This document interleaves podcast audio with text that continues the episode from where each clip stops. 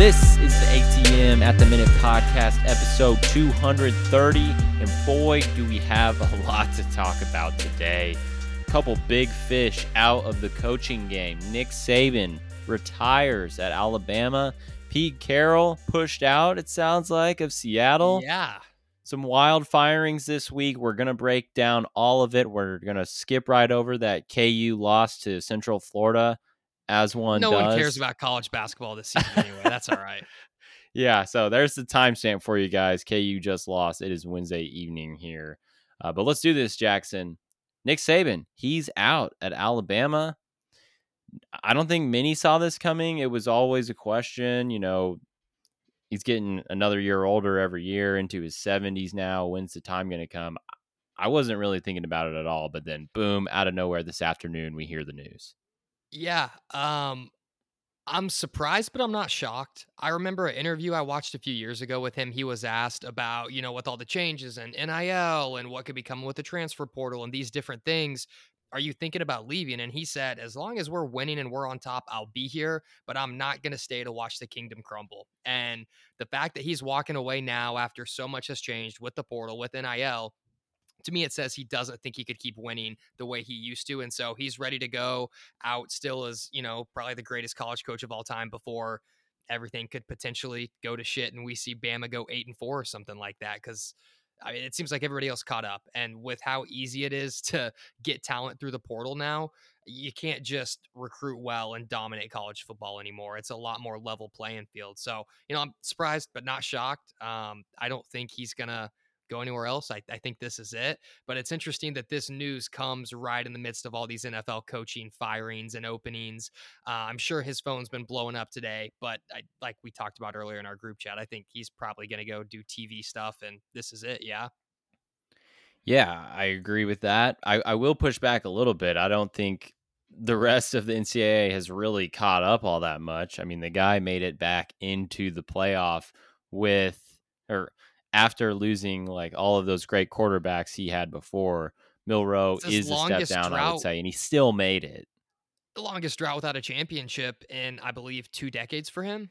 Yeah, but a decade the, the and a half, standard... something like that. Like he went three years without one, which for him is crazy. But I mean, also looking at that Michigan game, and we'll talk about the national championship here in a second they got dominated in the trenches on both sides of the ball. I've never watched a game where I thought Bama was outmanned on the offensive line and on the defensive line. I've never seen that before.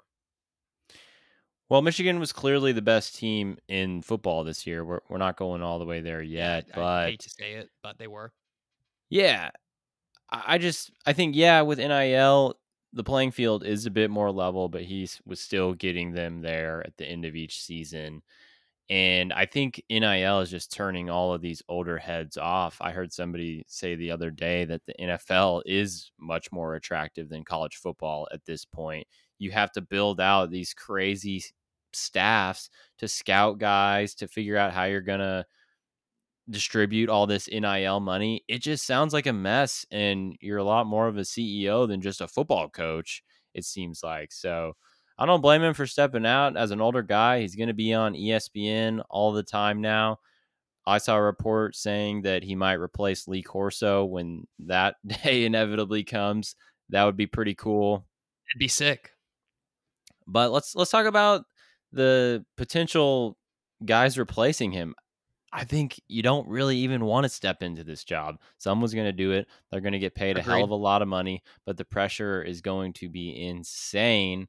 And Pete Thamel of ESPN put out a, a list of some potential candidates.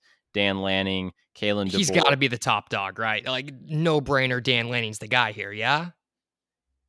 I, I think yeah maybe he's the one you want to go after most, but his buyout is twenty million dollars, and yes, that's nothing. That's nothing to some Bama boosters. No, it is something. It is something. It's a lot of money. I think that would deter it's Bama.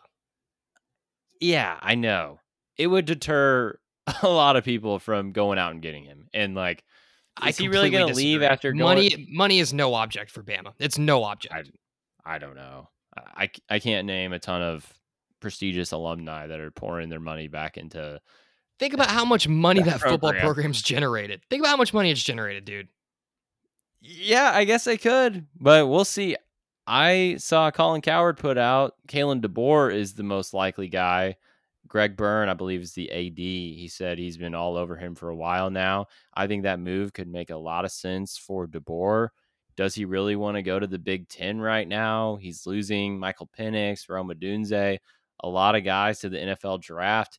Hey, why not go start over at Alabama? That seems pretty attractive if I'm him. Yeah, and you're going to get a much bigger paycheck at Bama than you would at Washington. So I think that one makes sense.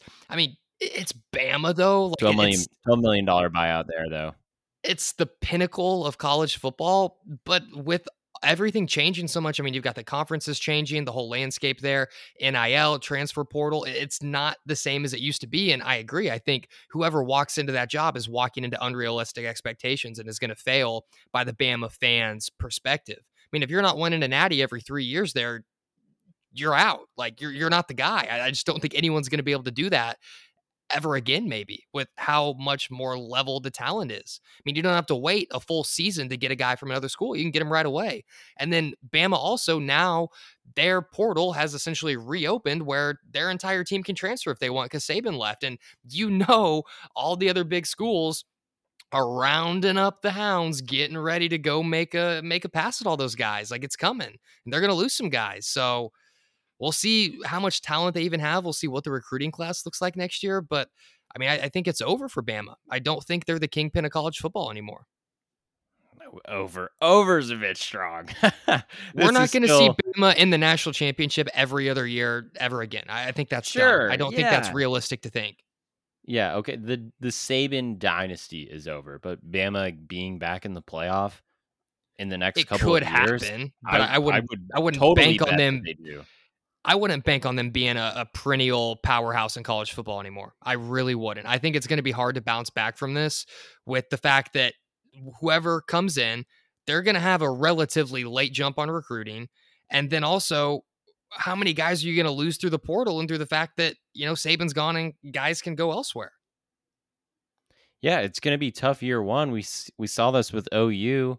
They went what seven and five or six and six with Venables year one. Took a big step in year two. Same thing happened when Saban took over at Alabama the first time. They went uh, seven and five or six and six, whatever. Yeah, it takes a while. The new SEC ain't the Big Twelve, man. You're not competing with three schools. You're competing with about ten. Well, I'm telling you, Saban, when he took over at Alabama, went 500 that first year, 7 5, whatever it was. So, yes. It was a much different a landscape back then. It was a much okay. different landscape. All right. All right. Uh, yeah, it's, it's going to be tough. We'll see what happens. And to clarify the whole portal thing, if your coach steps down, there is now a 30 day window right. for guys to enter the transfer portal and they already had the number nine recruit in the nation, wide receiver, decommit today after the news. So, going to be a bit of an exodus and tough shoes to fill. That's for sure. Let's talk about the Natty though. Michigan completely dominated Washington, start to finish. You got to say. Yeah. It, it there was a moment, to... a moment like late second quarter, early third, where it was kind of like, all right, Washington could have something brewing, but every time they got close, Penix just it, he wasn't up for it. He didn't play a very good game. Yeah, their offensive line that was voted the the best in the country could not hold up whatsoever to Michigan's defensive line. Penix was getting bruised. He was grabbing onto his side after every single throw there down the stretch of the game. And then the defensive backs were playing super physical on those Washington receivers, forcing the referees to throw the flag, and they weren't really getting it. So the game plan was awesome. Shout out to Harbaugh. I mean, masterclass.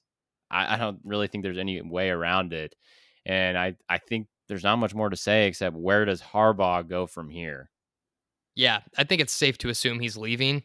I don't know if you saw the clip from the locker room after. He made the team sing him. He's a jolly good fellow. Like eh, this is maybe the weirdest guy I, I opted out has, of that has ever succeeded in a major sport. Like the guy took the 49ers to the Super Bowl and now has won a national championship with Michigan. And it's crazy to think that three to four years ago, everyone was calling for his head because he couldn't beat Ohio State. So, um, you know, kudos to him, kudos to Michigan. I really didn't think they'd get it done. I didn't think they were that good. Clearly, they were. They were the most physical team on both sides of the ball the entire season. So, props to Michigan. Where do you think he should go? let's get into it. There's we got seven head coaching openings now. I 100% think he's headed to the NFL. He's going to have suitors across the league. Is Yeah. there a landing spot that you think makes the most sense for him?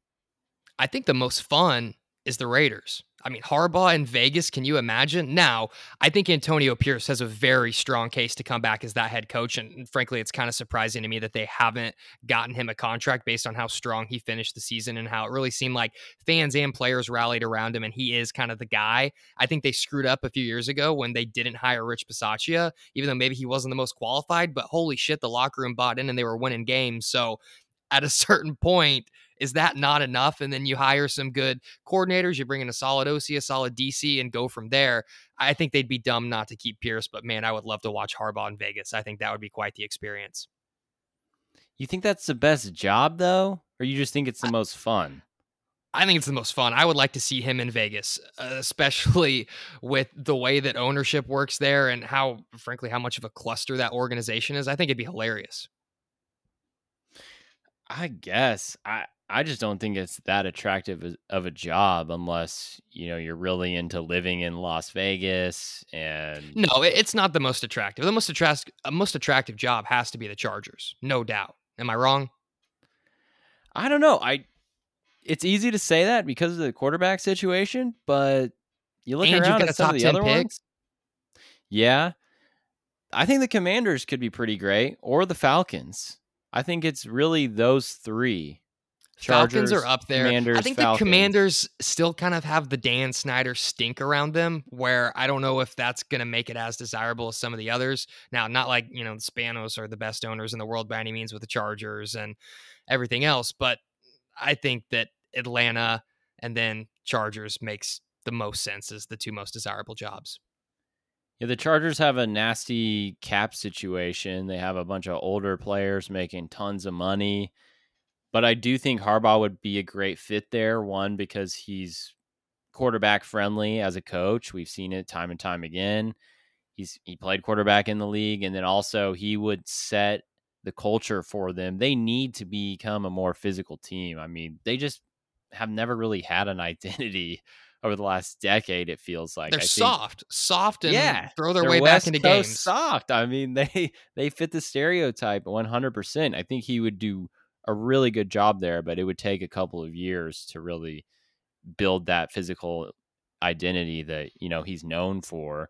Do The you think so though? Because I feel like they have the talent. I I really do think with the Chargers, if if you have the right coach in there and Herbert's healthy, there's no reason you shouldn't win ten plus games and be in the playoffs next season. They were two years ago. Yeah. I mean, I wouldn't rule out them making the playoffs. That's for sure. They have a uber talented quarterback. But I, I would also say he would turn around that run game and make it a point of emphasis, which would really aid Justin Herbert as well. The Commanders, though, I think are fascinating because they're sitting here with the number two pick. He would have his pick of a- a quarterback here at the top of the draft. Yeah, And then you know Josh Harris is going to help them build a new stadium, bring a lot of good juju to that area. He could do Thanksgiving with his brother's family there in Baltimore. I mean, that's just down the road. I think you could have a little Harbaugh reunion in that DC metro area. And then the Falcons, I mean, how can you not think that's a great job? So much talent on the offensive side of the ball. The defense took massive strides this year. They were clearly good enough to be a playoff team. They just didn't have the quarterback play. So they're sitting here. Yeah, and I don't know if Arthur Smith was the right coach either. I think you put a, a good coach and a good quarterback there, and you could have won twelve games. Yeah. So if they could have just had the quarterback this year, I think they're firmly in the playoffs. That division came down to week Agreed. 18. So I Yeah, I, can't believe you one. ever had faith in Desmond Ridder and that that team. I, I can't believe that. Hey, the bar was set really low by Mariota, who came in this past week and threw a pick on the was very worse. threw a pick on the very first pass attempt against the Giants. So, yeah, I, I missed on that one, but they have the eighth pick in the draft. I think Arthur Blank would be willing to trade up to get whatever quarterbacks there. I mean, you might not have to move up to get Jayden Daniels, but I would bet come draft day you do. And one interesting note about that opening they haven't requested a single interview despite firing Arthur Smith on Sunday. and I think that is because it's they want waiting Bill for Belichick. Bill. Absolutely. That's got to be it. There's no other explanation. Like, why would you not at least try to request an interview with Ben Johnson? Why not? Yeah, Johnson, Vrabel, Belichick. When if that comes, I mean, what do, I what mean, do you think speaking, about? I was gonna say, speaking of Belichick and Vrabel and that whole situation, I mean, can we pencil in Vrabel to the Patriots yet? Like that just feels inevitable. It does, but I don't think you can because once again, is Vrabel the premier coaching Yes. candidate this Yes. cycle? He's got to be. I mean, he's Ahead the only one with with. He's got to be. I mean, I mean, Harbaugh's been Vrabel Super Bowl been- and just won the Natty. I think I I personally think he's going to be very successful wherever he goes. I think he probably will be. But when you look at Vrabel and what he was able to get out of that Tennessee team, I think if you have an average Joe, if, if you put, you know, like just anybody out there coaching that team, I'm not sure they're ever in the playoffs. I'm not sure they ever win more than six or seven games. And clearly he was pretty upset by the fact that the team got rid of AJ Brown and kind of gave him the shit into the stick. I think if he was able to have more control over the personnel and not saying that he's going to with the Patriots, I think that Titans team is a lock for 10 wins and they're going to be in the playoffs every single year. I mean, the fact that he knocked Brady out of the playoffs and pretty much ended his stint in New England, like, I- don't think many other coaches could have done that with the lack of talent and Ryan Tannehill at quarterback in Tennessee. I agree. My whole point here is that is New England the best job? I don't think it is. Like we said, there's three other jobs here where It's you're the most get. prestigious franchise, and he played there. is it the most prestigious? I mean, I Yes, the it's- it- Steelers. the Steelers, the 49ers. Dude. At least in, in the modern NFL 2000 and beyond, it- it's Patriots and then everyone else. I don't know, Chiefs man. are Chiefs are knocking on the door, but it's Patriots and everyone else. I don't know. I- think Steelers, 49ers are definitely still up there. Packers as well. But Steelers have won Super Bowl in the last 25 years. don't I need a fact check on that one. I Uh, believe it was Ben Roethlisberger in like 08, and that's it. I don't think the Patriots are the best job. I think they're going to get squeezed out of the top two quarterback prospects here as well, which once again creates a tough situation for them. If I'm Vrabel, I'm going to Atlanta. I'm going to the Chargers. I'm going elsewhere before filling the shoes. I'm shoes. going home, man. Belichick. I'm going home. I'm calling Welker, trying to bring him over from Miami, hitting up Jerod Mayo, making sure he's still on board. I'm- I'm bringing all the guys back together and let's go run it, run it back and fix the Patriots. I think that would be the coolest opportunity because with, with what they're at now, if you could take over from Bill and turn that roster back around and go make a playoff run, I mean, would that not just be so sweet with your former team that's got all this history behind it? It would be cool, but there's been so much turnover there. I don't know. They, they got to figure out the GM situation as well. I mean, from what I've heard, that's what's going on this week. It's ongoing discussions between Bill and Kraft, figuring out what the vision is going to look like if he were to stay. To me, it just seems like a bad relationship. They need to just break up with each other, move on, find someone better for them. Agreed. There, there's no like, th- there's no path to a Super Bowl This with is an on Belichick again, off Kraft at this again point. unhealthy relationship. Just get the clean break over with. It's it's like they're getting into their 60s and they've been divorced seven times and they think that this eighth go round is going to be any different. Like it's done. You're past your prime. It's over. It's over. Rip the band-aid off. yeah, I'd like to see Bill go elsewhere. We'll see what happens. I'd like to see him on. TV, honestly. I, I would love to see him on game day. Him and Saban on game day. I mean, could you imagine? Is McAfee staying? Dude, yeah, McAfee in the middle, and then he's got I don't He's- know if Corso's gonna be a- there much longer. He's not under contract to do it next year. McAfee. If they want people to watch, they'll bring him back. He just needs to maybe keep Aaron Rodgers at arm's length for a little bit. Yeah, I guess so. Anything else on Vrabel here? I mean, uh, we both agree he's the best option. I would put him ahead of Belichick just because he's younger and Belichick. Well, I guess they both want a lot of control over personnel, but I just can't believe that they were dumb enough to get rid of Vrabel. I mean, I, I really do Yeah, think he's a, a top five coach in the NFL. Well, and the story is that his vision was not aligned with the GM Ran Carthon, who was hired last year from San Francisco. He wanted to do more of a rebuild as well as ownership. Vrabel wanted to win now. That's why they went out and got Hopkins, kept Derrick yeah. Henry. Just just misalignment. And as we know, that does not work, especially with NFL franchises. So yeah, and it sounds like a, a, similar story with Pete Carroll, except age is the kicker there. Like Pete Carroll can't wait around through a rebuild. And in his presser today, he acknowledged that. He said, you know, at the age I'm at, about as old as you can be to really be competent enough to do the job. So I get it. But it also sounded like on Monday when he was talking to the players, he made it sound like he was coming back and there wasn't any intention of stepping down or leaving. And I think he was kind of given the choice to step aside or be fired, which it, it, doesn't really feel right given the success that he'd had and the fact that like he'd made Geno Smith kind of work and no one even expected that.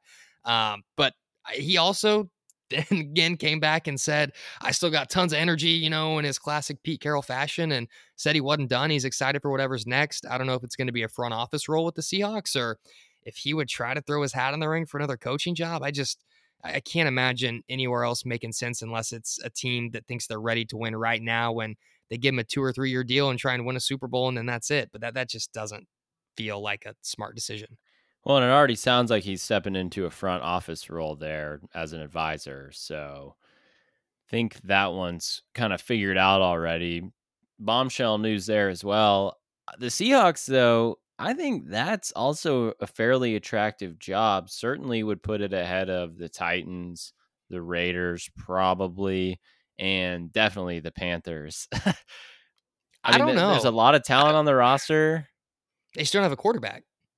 Yeah, and they're sitting here with the 16th pick in the draft. I don't think Kirk Cousins is really an option for them. I think and they got to liquidate some assets and try and move up for like Jayden Daniels, maybe. Yeah, I would really like that. JJ McCarthy might be a good fit there if you're a believer. No, I'm not at let's, all. Let's do that all. conversation right now. Are you a believer? No, I don't think he's that good. The guy threw 10 passes in the national championship. Like he had an amazing offensive line and a great run game. Like what what what difference does it make? Completed or throw? The guy had 10 completed passes, Peter. Like let's not listen to Harbaugh when he says he's the greatest college quarterback of all time. I've I've watched him play enough. I think he's really athletic. I think he's really talented. I think he manages the game well, but I don't think he's a guy that's going to raise your ceiling. I think he can raise your floor of like, yeah, he's good enough and athletic enough where you can score enough points. If you got a good defense, you're going to win some games. Like maybe the Falcons could, you know, win nine or 10 games with him. But yeah. I don't think he's a guy that's going to be able to chuck it 30, 40 suck. times and throw you back into a game like Mahomes, Herbert, Burrow, and the best QBs can. I don't yeah, think he's anywhere close to that. Well, and I think he's a tough eval because we just didn't see him do that at all. They were yeah, they weren't up. behind ever. He never had to throw yeah. him back into games. It's a little bit of the Brock Purdy syndrome, if we're being honest. Like, what really can this guy I do don't think here? so. I mean, they're always an asinine comparison. Always playing with the lead. I mean, he's he's we're hearing first round grade on the guys. Purdy, Mr. Irrelevant. So all uh, I'm saying I I've still seen McCarthy as the fifth quarterback in a lot of places. I know Kiper still has him as number five. We'll see. I don't think it is a shoe in that Penix goes ahead of him. I will. yeah, I think they they could have flipped. There's no doubt. And then I think Daniels is three. And then I mean, really between McCarthy, Bo Nix, and Penix, people are all over the place. It's kind of preference and pick your poison there. I'm t- completely out on Bo Nix. I want nothing to do with him as a. I as think a Bo Nix will have a much better NFL career than JJ McCarthy. okay. Wow. All right. We glad we got that one on the record. I mean, go, a... go take a peek at Bo Nix's numbers from this last season. I mean, he led NCAA in yards per pass attempt, and there were so many numbers that were just eye popping. Yes, he did have five years in college, but I mean, so did Penix. McCarthy made a couple huge plays with his legs in that game. He made the big throw over the middle of the field that was essentially the dagger. I don't know, man. He made one good throw. That's cool. That's cool. I'm not. I'm not ruling it out yet. I saw a meme of it was like the Giants drafting him and saying it was just Daniel Jones all over again. I it really is. I, I, think he's a little bit more athletic than Daniel Jones, but yeah, very similar uh similar styles of play and I think that's actually a pretty good comp for him. Yeah, I I agreed with it. So Carroll's out, sounds like they're going to go after Dan Quinn, who was Yep. there previously with the Legion of Boom. I would, I wouldn't want to lose him as a Cowboys fan, but I mean, he's been his name pops up every single year. Do you So I- think he could succeed there? Look, I, I think he is a low ceiling hire, high floor, low ceiling. It would not get me that excited if I was a Seahawks fan. Yeah, I, I don't even know if I'd go that far. I think he's a great DC, but I mean, we've seen him be successful in two different roles as a DC, but with Atlanta, it was so bad that I I made the wouldn't want Super to give that guy the reins. Yeah, but they made the Super Kyle Bowl, Shanahan and then as his OC. he had Kyle Shanahan as OC, and he stepped into a really good situation, and then they fell off a cliff, and he couldn't sustain, and they took what was supposed to be a dynasty and ran it into the ground. yeah, like I said, I would not be excited if they hired him and I were a Seahawks fan. But I wouldn't either. wouldn't be stunned if they did it. I mean, imagine if they got Ben Johnson and they either traded for a QB. Like, what if they went and traded for Fields and they bring in Ben Johnson? Would that not be exciting? Oh, Fields. Now he might be a good fit there. You got all the weapons in the world. You got the running backs. You got the receivers. You could beef up the O line a little bit, but I mean, they could score some points. Yeah, I like that. I'm afraid Fields is going to end up in Atlanta though, and my pitch I shares are going to be the exact same as they were. I think he could be good in Atlanta depending on the coaching hire. We'll see. We will see. Did you see there. Poles' quote today? It was just super vague, right? Yeah, he said, you know, like we thought a lot of Justin. He improved throughout the season and impressed us, but right now we're gathering information and considering all Yeah. options, which to me sounds like, yeah, see you, Justin. Yeah, I wanted to talk about that situation because the Bears did fire pretty much their whole offensive staff today. Came out, and Rightfully said- so. Yeah, came out and said Eberflus is staying, and then I, I think if you read the tea leaves here, it means Justin Fields is gone.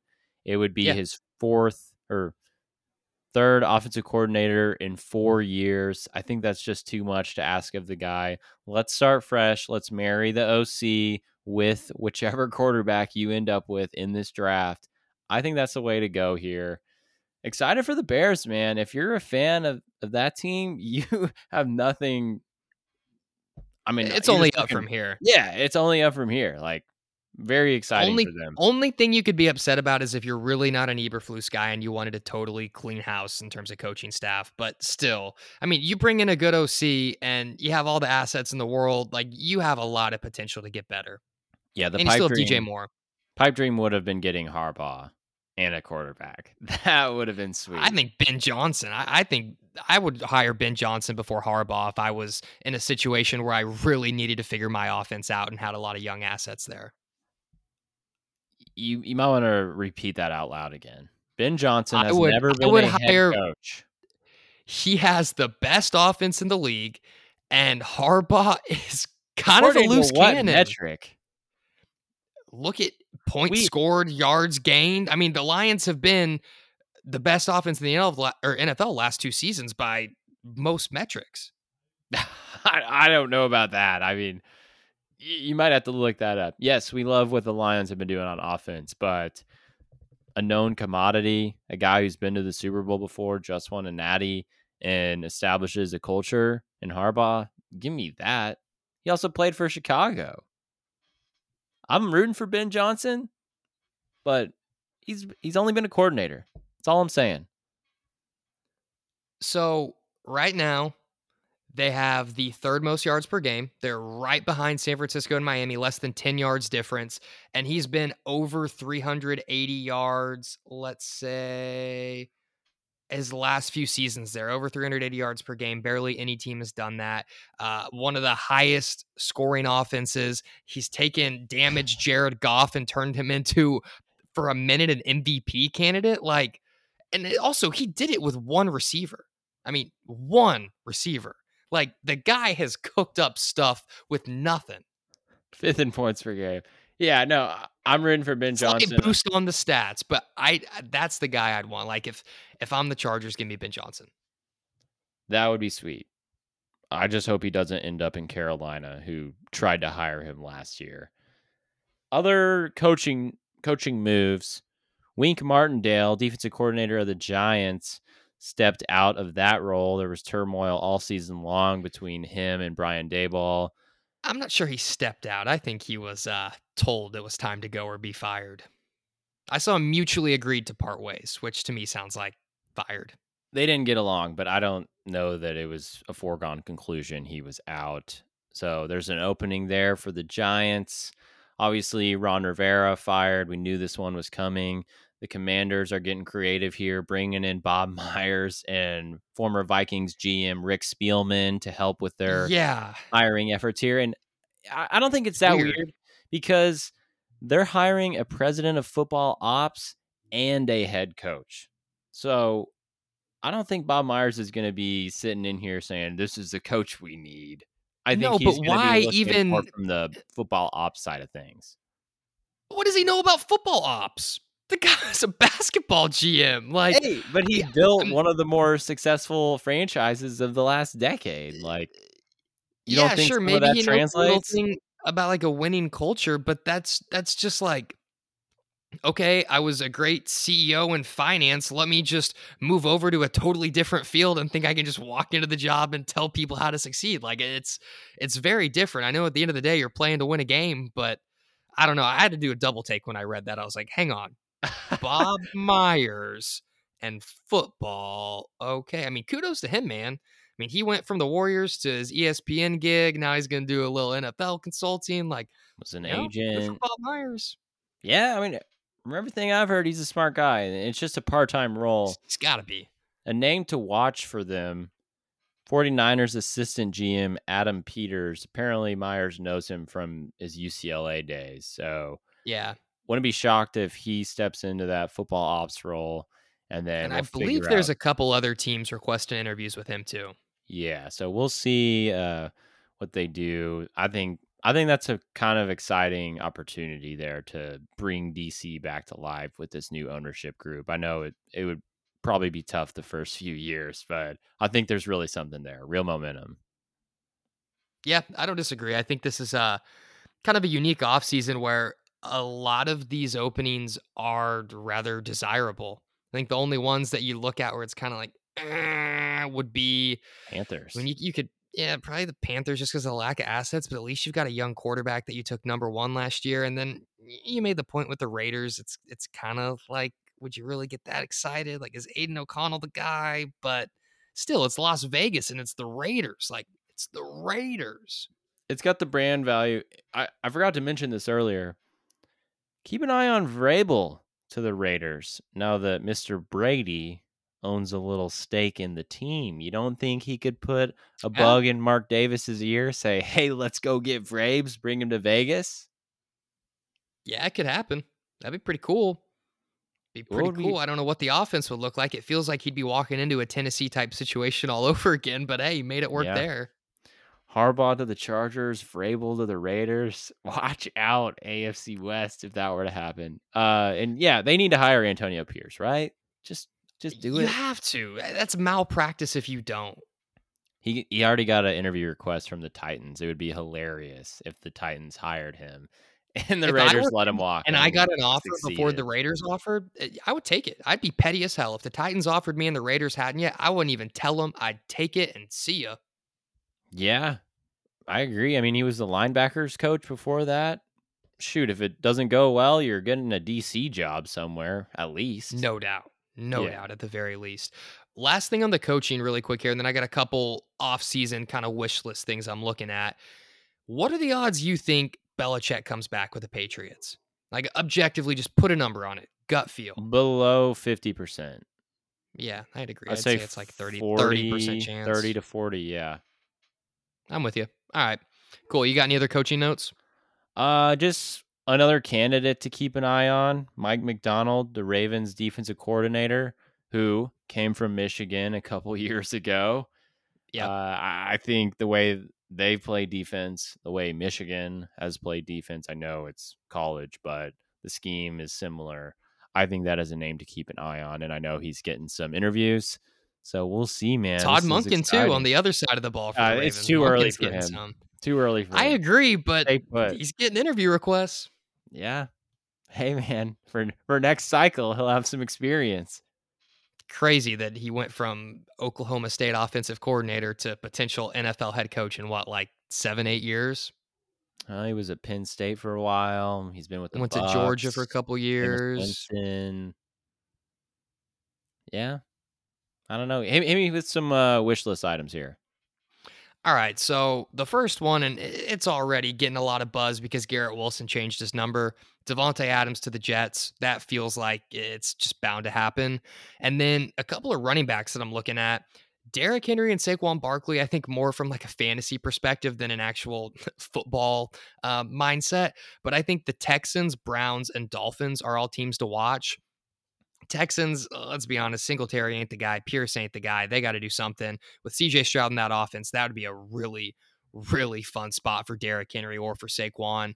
And then I think with the Browns, that's all going to come down to Nick Chubb, but they've clearly got the pieces in place to be a playoff team for years to come and just pound the rock, let the run game do the bulk of the work. Who knows if it's going to be Deshaun Watson or what'll happen there, but there's going to be a lot of carries going to whoever that lead back is just because they're going to be winning games due to their defense. And then with Miami, yeah, Achane's been awesome. I think he's going to be no doubt part of that offense for a long time, but I'm not sure Mostert's got that much left in the tank. He's quite a bit older. He's always been dinged up. I can't think of a season where he was able to be healthy for 15, 16 games. I think he played 14 or 15 this year. This was by far. it is. But Derrick Henry is the one that's been able to. And I know it feels like he's old, but he just turned 30. I think he's got a couple years left. I mean, he seemed to have plenty of juice left last week in week 18. That would be an intriguing fit, but that scheme's predicated off speed. And we're talking about a 30 year old running back with a hell of a lot of tread on his tires. I don't know. 10 to 15 carries between the tackles, and then Achane is your third down, change of pace back. I mean, it's also not like Derrick Henry can't catch balls out of the backfield. He's done plenty of that in Tennessee. I mean, a lot more than people would probably expect. Yeah. We'll, we'll see with these running backs. You're right. Saquon sounds like he's out of New York. Ekeler's a free agent as well. Josh Jacobs is a free agent after his whole offseason saga there. Yeah, I'm curious. all of those guys probably move on to new teams. Chargers yeah. could be a fun fit for Derrick Henry.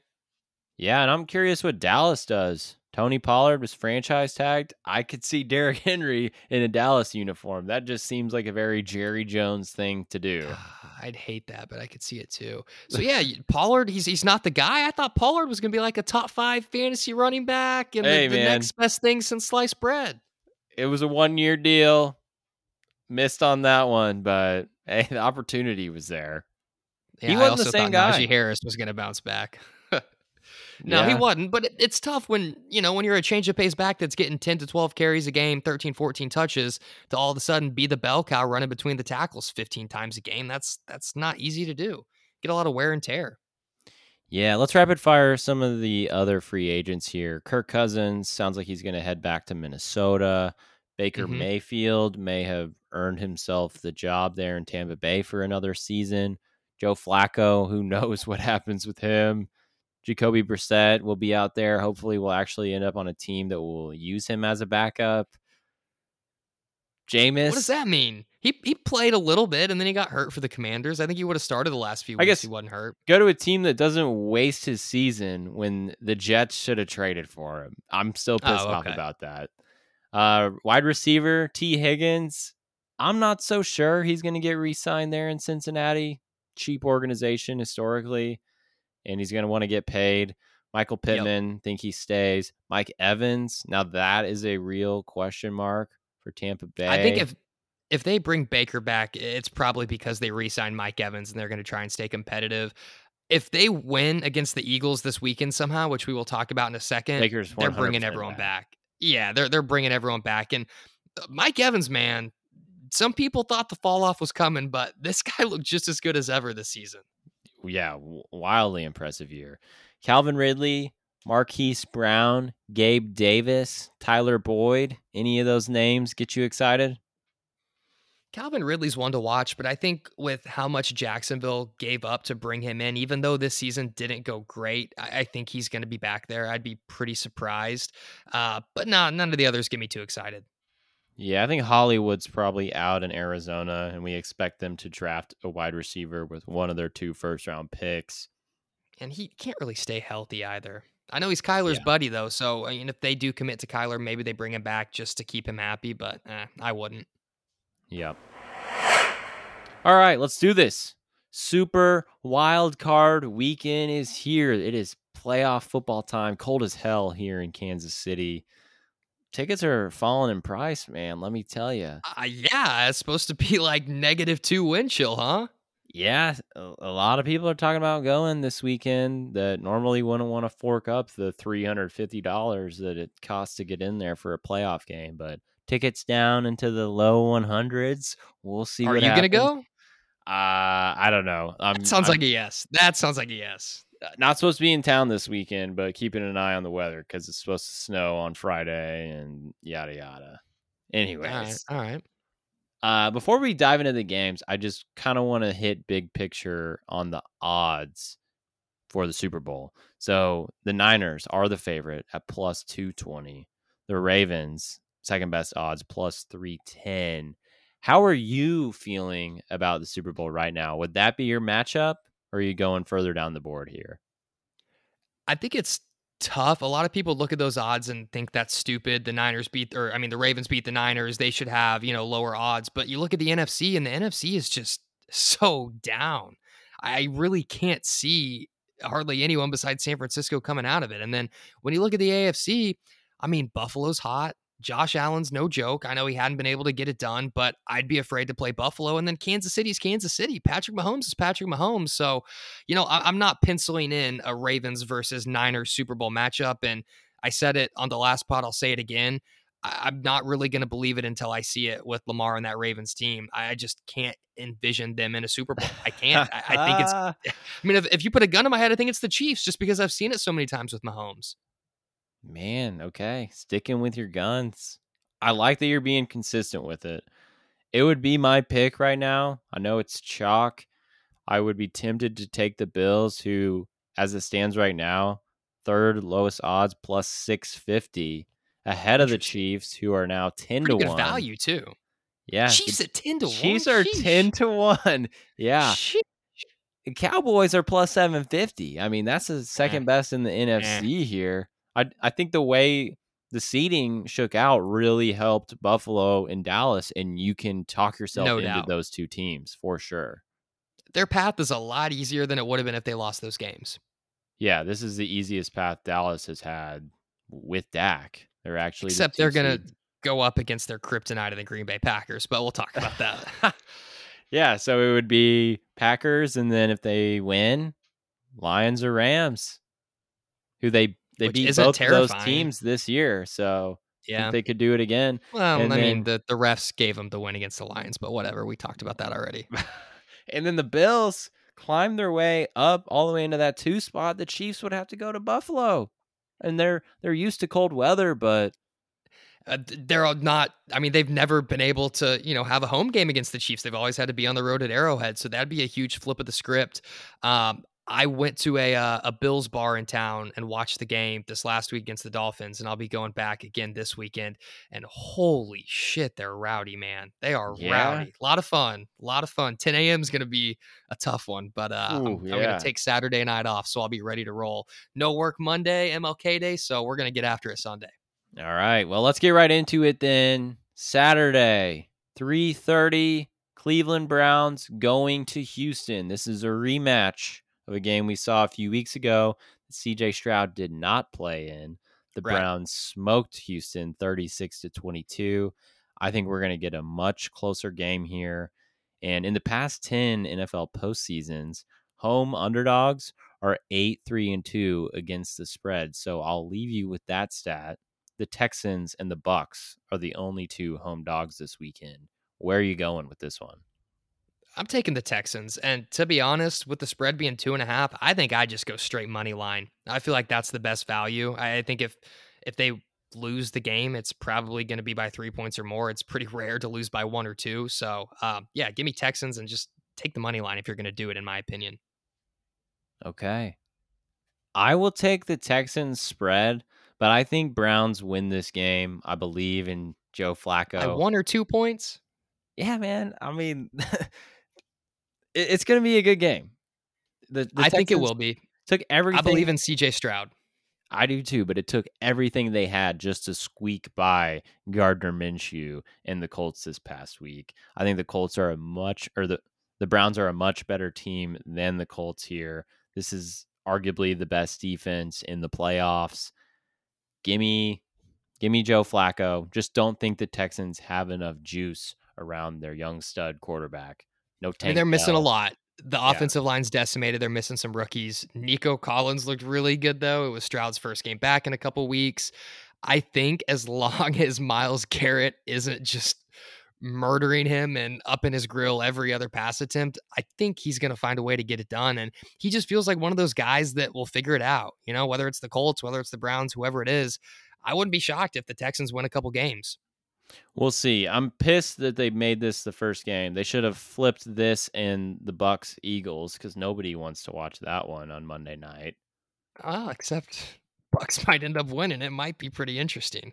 Yeah, but this is sweet, man. Everybody's rooting for CJ Stroud. But last thing I'll say, you saw the joy on DeMeco Ryan's and Stroud's face after that win. Yeah. They're The just happy video of them going here. into the locker room was cool. They're just Oh, get- happy to get- be here. Get the hell out of here with that. Any team that It's a clinches a playoff fact. berth in the final week is going to celebrate like that. That's ah, get out of here with that narrative. They're just happy to be here. Th- This team had no expectation or goal of winning a Super Bowl this year. And here they are squeaking into the playoffs. The Browns actually have a Super Bowl caliber talent roster. You think the Browns had an expectation of winning the Super Bowl after Nick Chubb and Deshaun Watson went out for the year? I highly doubt it. After Highly doubt. After those injuries, no, but you look at the I bet at that point in the season, yeah. the Texans were more, you know, like thinking about a Super Bowl and feeling more confident than the Browns were. All right. Well, we'll see. Uh, la- last thing, Nico Collins, what is he worth in Dynasty right now? I have absolutely no idea. I couldn't even tell you redraft. Was he going to be a top 25, 30 guy next year? Is he going to be an eighth round pick? I don't know. I don't know. He's definitely top 70 PPR, probably top 60. I mean, he finished as a top 10 receiver. Like, I I don't know what to make of it. I think. Dell will be back Yep. at some point. Schultz probably gone, though. He's a free agent. I think there's not really anybody. I mean, yeah, I mean, like Robert Woods, Noah Brown, those guys aren't going to scare you away from him. I'm not late first round pick. them. That's what I would say. You think like late first round pick in Dynasty is what he's worth? Yeah. Yeah, I mean, 11, 12. the numbers are there. Hey, the quarterback's there. Yeah, I think I'd rather there. have Nico than Tank Dell. Whoa. I don't know. I mean, I, I've I've got don't you off I got CJ trade? and Dell, but Dell Dell just makes me nervous, man. He's a little guy and he takes a punishment. All right, let's go to the Peacock game here in Kansas City. We're talking about earlier. The Miami Dolphins come into Arrowhead to take on the Chiefs. The lines moved a full point since I made my notes for this one. It's now Chiefs minus four and a half. The forecast is awful. We're looking at zero degree weather, feels like negative zero or b- below zero, and then eight to 13 mile an hour winds, gusts up to 31 miles an hour. I'll just get make it short and sweet here. I think the Chiefs will win and cover. Yeah, I agree. And I think part of the reason that the spread has moved so much, not only because of the weather thing, but the stat that circulated. Dolphins are 0 10 in games below 40 degrees at kickoff since 2017. And you, you sprinkle in the fact that, you know, they lost Jaelan Phillips a few weeks ago. You lost Bradley Chubb two weeks ago. You lose Van Ginkel this last week. I mean, Jerome I Baker think this could be- as well. Two it could starting be a linebackers. massive, massive Kelce game. They have nothing over the middle. I think Kelce could be old Kelce here. And I think it's funny. This is the Peacock game. This is probably going to be the most viewed playoff game because of the Taylor Swift effect. Well played NFL. Put it on a streaming platform. People got to pay Ah. for. I did not think about that. Uh, yeah, I think if the Dolphins abandon the run game here, they have zero chance. I think they have to stick with it. That is what's going to help open up the run after catch for those receivers. And Achane was super effective, but they went away from him there at the end against Buffalo. I want to see him stick with that to make this thing interesting. Yeah, I think really that's a good point. Whoever can get the run game going is going to be in good shape. Because if this is the first time I feel like I've said it and meant it, if you make Kansas City one dimensional with the flaws in these receivers, I'm not sure that Mahomes can necessarily throw their way back into a game or if, you know, Miami's selling out and stopping the run and there's a third and seven or, you know, fourth and three at midfield with the game on the line. I, am not that confident Rashee Rice or Kadarius Toney or Richie James or whoever the hell's out there is going to catch the ball. Yeah. I also don't think Tua is going to do well in this weather. might be I'm not to expecting him, him to. But... Yeah, I, it's unfortunate because I really do like the Dolphins and what they've got going this year, and it just feels like they've had all the wrong injuries at the wrong time, and it's just not going to happen. It's not their year. Yep. All right, let's go to Sunday. You're excited for this one. Steelers going to Buffalo. The Bills are now a 10 point favorite. How are you feeling about this one? I think the Bills get it done, but it's going to be closer than people expect. I mean, Mike Tomlin with a double digit, you know, double digit dog, that just feels like you got to take it. So I, I'd take Steelers plus 10, but Bills to win the game. All right. I'm actually going Bills to cover here. I know it's a huge line. Last time they played was last year in Buffalo. Bills won 38 to 3. Steelers got lucky to even be here in the playoffs with the Ravens sitting everybody last week do we even know who's playing quarterback for them? Like, no it's way. Mason Rudolph. No way Rudolph goes into Buffalo and beats Josh Allen in this red hot Bills team. Bills cover. I don't think he does, but for whatever reason, the Bills let every single team they play hang around this year.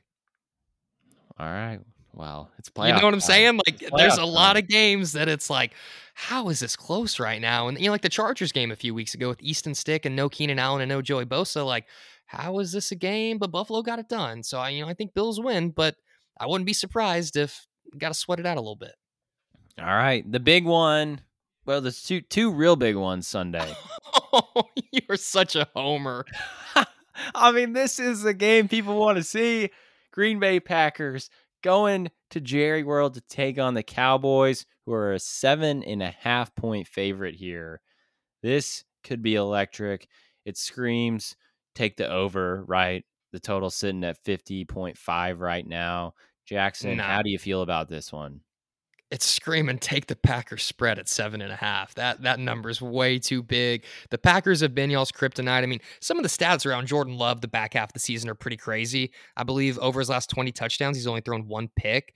And at times he's looked a little shaky, like week 18, the drive before halftime, the clock management was pretty bad. There's been a few things where I'm just kind of like, ah, I'm not quite sure he's got it. But at the same time, I know Dak and the Cowboys don't have it. So give me the Packers plus seven and a half. I wouldn't also would not be surprised if the Packers win this game. I will be looking at that money line and considering it. Okay. I mean, that was the most predictable thing in this podcast. Yeah, you knew history, that was coming. Right. You knew it was coming. Yeah, I'm I'm nervous. I was going to be nervous if the Rams were coming to town as well with the way Stafford's playing right now. Love's he's the guy. Like there's no way around it at this point. Second in the league in pass touchdowns, I believe, second or third behind Dak. Uh, he's showing that arm talent that earned him some of those Mahomes comps coming out of the draft, the sidearm stuff. Great timing and touch he's putting on these balls. I was impressed with what he did against Chicago. A defense that was playing really well, so I would probably take the Packers to cover here. Wow. But wow. I do think Dallas wins this game. Week the, the second week of the playoffs is what should make you nervous as a Dallas fan. I think they've been dominant. Dude, you can't when when was the last time y'all beat the Packers in the playoffs? Has it happened in the last 25 years? I don't remember the years? last time they played. It was with Rodgers, a completely different quarterback. I don't think y'all ever beat Rodgers. Well, we had the Dez caught it play, which obviously altered the rest of time. So and then he played a couple years later again and lost. The whole the, the classic Packers fan in the stands taking the Snapchat like with the Cowboys fans, they're celebrating with a minute twenty left. Uh, that was the playoffs because it was my sophomore year of college because I remember taking action from every single person and their dog, um, and I won a lot of money. All right, all right. Well, anyways, card round. I'll take Packers to cover because of how well Jordan Love has been playing. Before we move on, Jayden Reed, Dynasty. Dude, that whole that young receiving core, the tight ends, everyone. I, I, can't figure out who's the guy. I don't think it's Watson anymore. Whether it's Doubs, I think it's Reed. Um, you could argue it's Reed. Wicks has had moments like they're they're talented and a lot of fun, and it's crazy how little money they have on the books on that side of the ball over the next few seasons.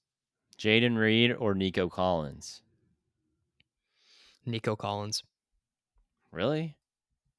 Yep. All right. Okay. I mean, Nico right. Collins just has to compete with Tank Dell. Reed's got three, four other guys there that are young and pretty explosive that could be getting targets. 793 yards, eight touchdowns his rookie year. I mean, that guy can ball. He can, but Nico Collins is only like 24 too. He's pretty darn young. Yeah, Reed is 23, a little bit older coming out of the draft. All right, next game. Big one. Matt Stafford returns to Detroit to take on his old team. The Lions are a three, three point, point, favorite. It's moved down from three and a half. How do you feel about this one? I, I would be very, very nervous as a Lions fan hosting the first home playoff game in Ford Field history. Mm-hmm. And no LaPorta. I think, you know, they did get CJ Gardner Johnson back, which is huge, but I think it's and Rams spread and money line. Yeah. I, I, think Rams spread and money line, though. This is the all time revenge game for Stafford. I think he goes in there and throws for 350 and three TDs and lights them up. I think this will be the most fun game, though. I really do think it's going to be a shootout. And eh, I feel shitty saying it, but I, you know, I just still don't really trust Goff at the end of a game. And I think if it comes down to, let's say Rams are down two, three points and they got to go get a field goal or even down four and got to go get a touchdown with a minute and a half, two minutes left. I trust Stafford to do it. And on the flip side, I'm not entirely sure I trust Goff to. Yeah. I like the Rams here too. I'm afraid though, because I feel like every single person is going to be picking the Rams in this spot. Just think McVay and Stafford is a superior combo to an unproven Campbell and Jared Goff. I guess you know Goff's made the Super Bowl before and played in big games, but, but also McVay is going to know the ins and outs of what gets to Goff, what he likes, what he doesn't like. They're going to know exactly what to throw at him and how to get him off his game. Because I mean, McVay had to work through so much with him just to get him to the point where he was good enough that with the pieces around him, they could make it to a Super Bowl. So I really do think that the Rams are just going to have their number. Yeah, here's your big audition for Ben Johnson. I'm the matchup I'm watching is Aaron Donald in that interior offensive line. If he can get any kind of penetration and move Jared Goff off his spot, I think he could force them into a couple turnovers and then Rams could roll away with this one. Oh yeah, man, I, I, don't I don't think they're gonna blow them out, but you're right. We know the Rams are gonna be able to score points. We've seen how good Kyren Williams looks. Uh, Cooper Kupp has, you know, kind of been on and off this season, but Puka's bald. And yeah, if Donald can get to Goff and give him trouble, it could end up being like a 38-17 game. But I think it will be close. That would suck. All right. Would really suck.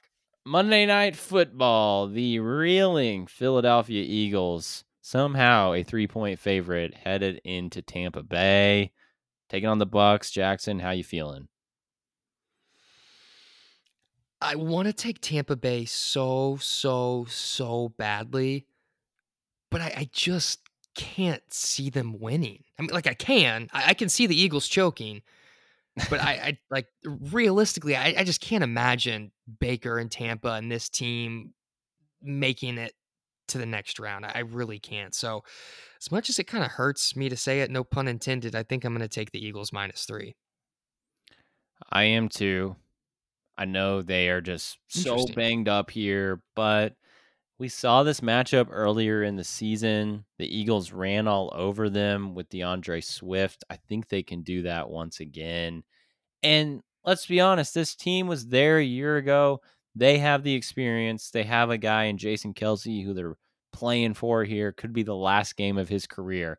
Do you really think they're going to go out sad to the Tampa Bay Bucks, who are supposed to be in this bridge season? I can't see it happening. So give me Philadelphia here. And just to be clear, Hurts and AJ Brown are expected to be out there. Yeah.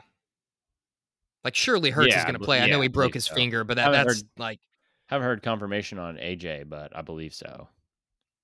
He's got to be. I mean, I think even if they're 50%, they'll be out there. Yeah. You and damn they, sure aren't winning with Mariota. I'll tell you that. I think Hurts is a lot oh, more likely God. to play than AJ Brown. But you know, it, it's kind of like I feel like for the Eagles, it's kind of the same situation as the Dolphins, where you've just had really bad injury luck at the wrong time. And I kept saying it last year. The Eagles had everything go their way and they had no injuries and the best luck in the world. And this year it was a different story. Yep. And I want to see him get smoked by San Francisco next week. I think they will. I think they will. All right, there's our picks. Let's close the show with a big swinging pick. I lost last week. I'm struggling right now, man. I'm down six units on the year. So Oof. I am going to go all four on a money line parlay. Well, on a parlay. Give me the Bills money line. Give me my Cowboys. They're winning this game, going on to round two. And then I'm teasing the Rams line to plus seven. This comes out to plus like 120. Plus 150. Okay. Okay. So I don't hate it. Four units I mean, to win. Cowboys in there could fuck it up. Four units to win, four and a half. That's my play.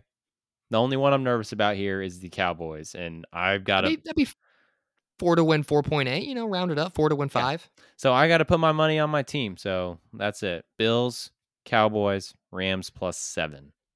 Perfect. You're going to love this pick. So uh, I hit on Pittsburgh last week. I put five units on them. They came through for me. I'm back to even.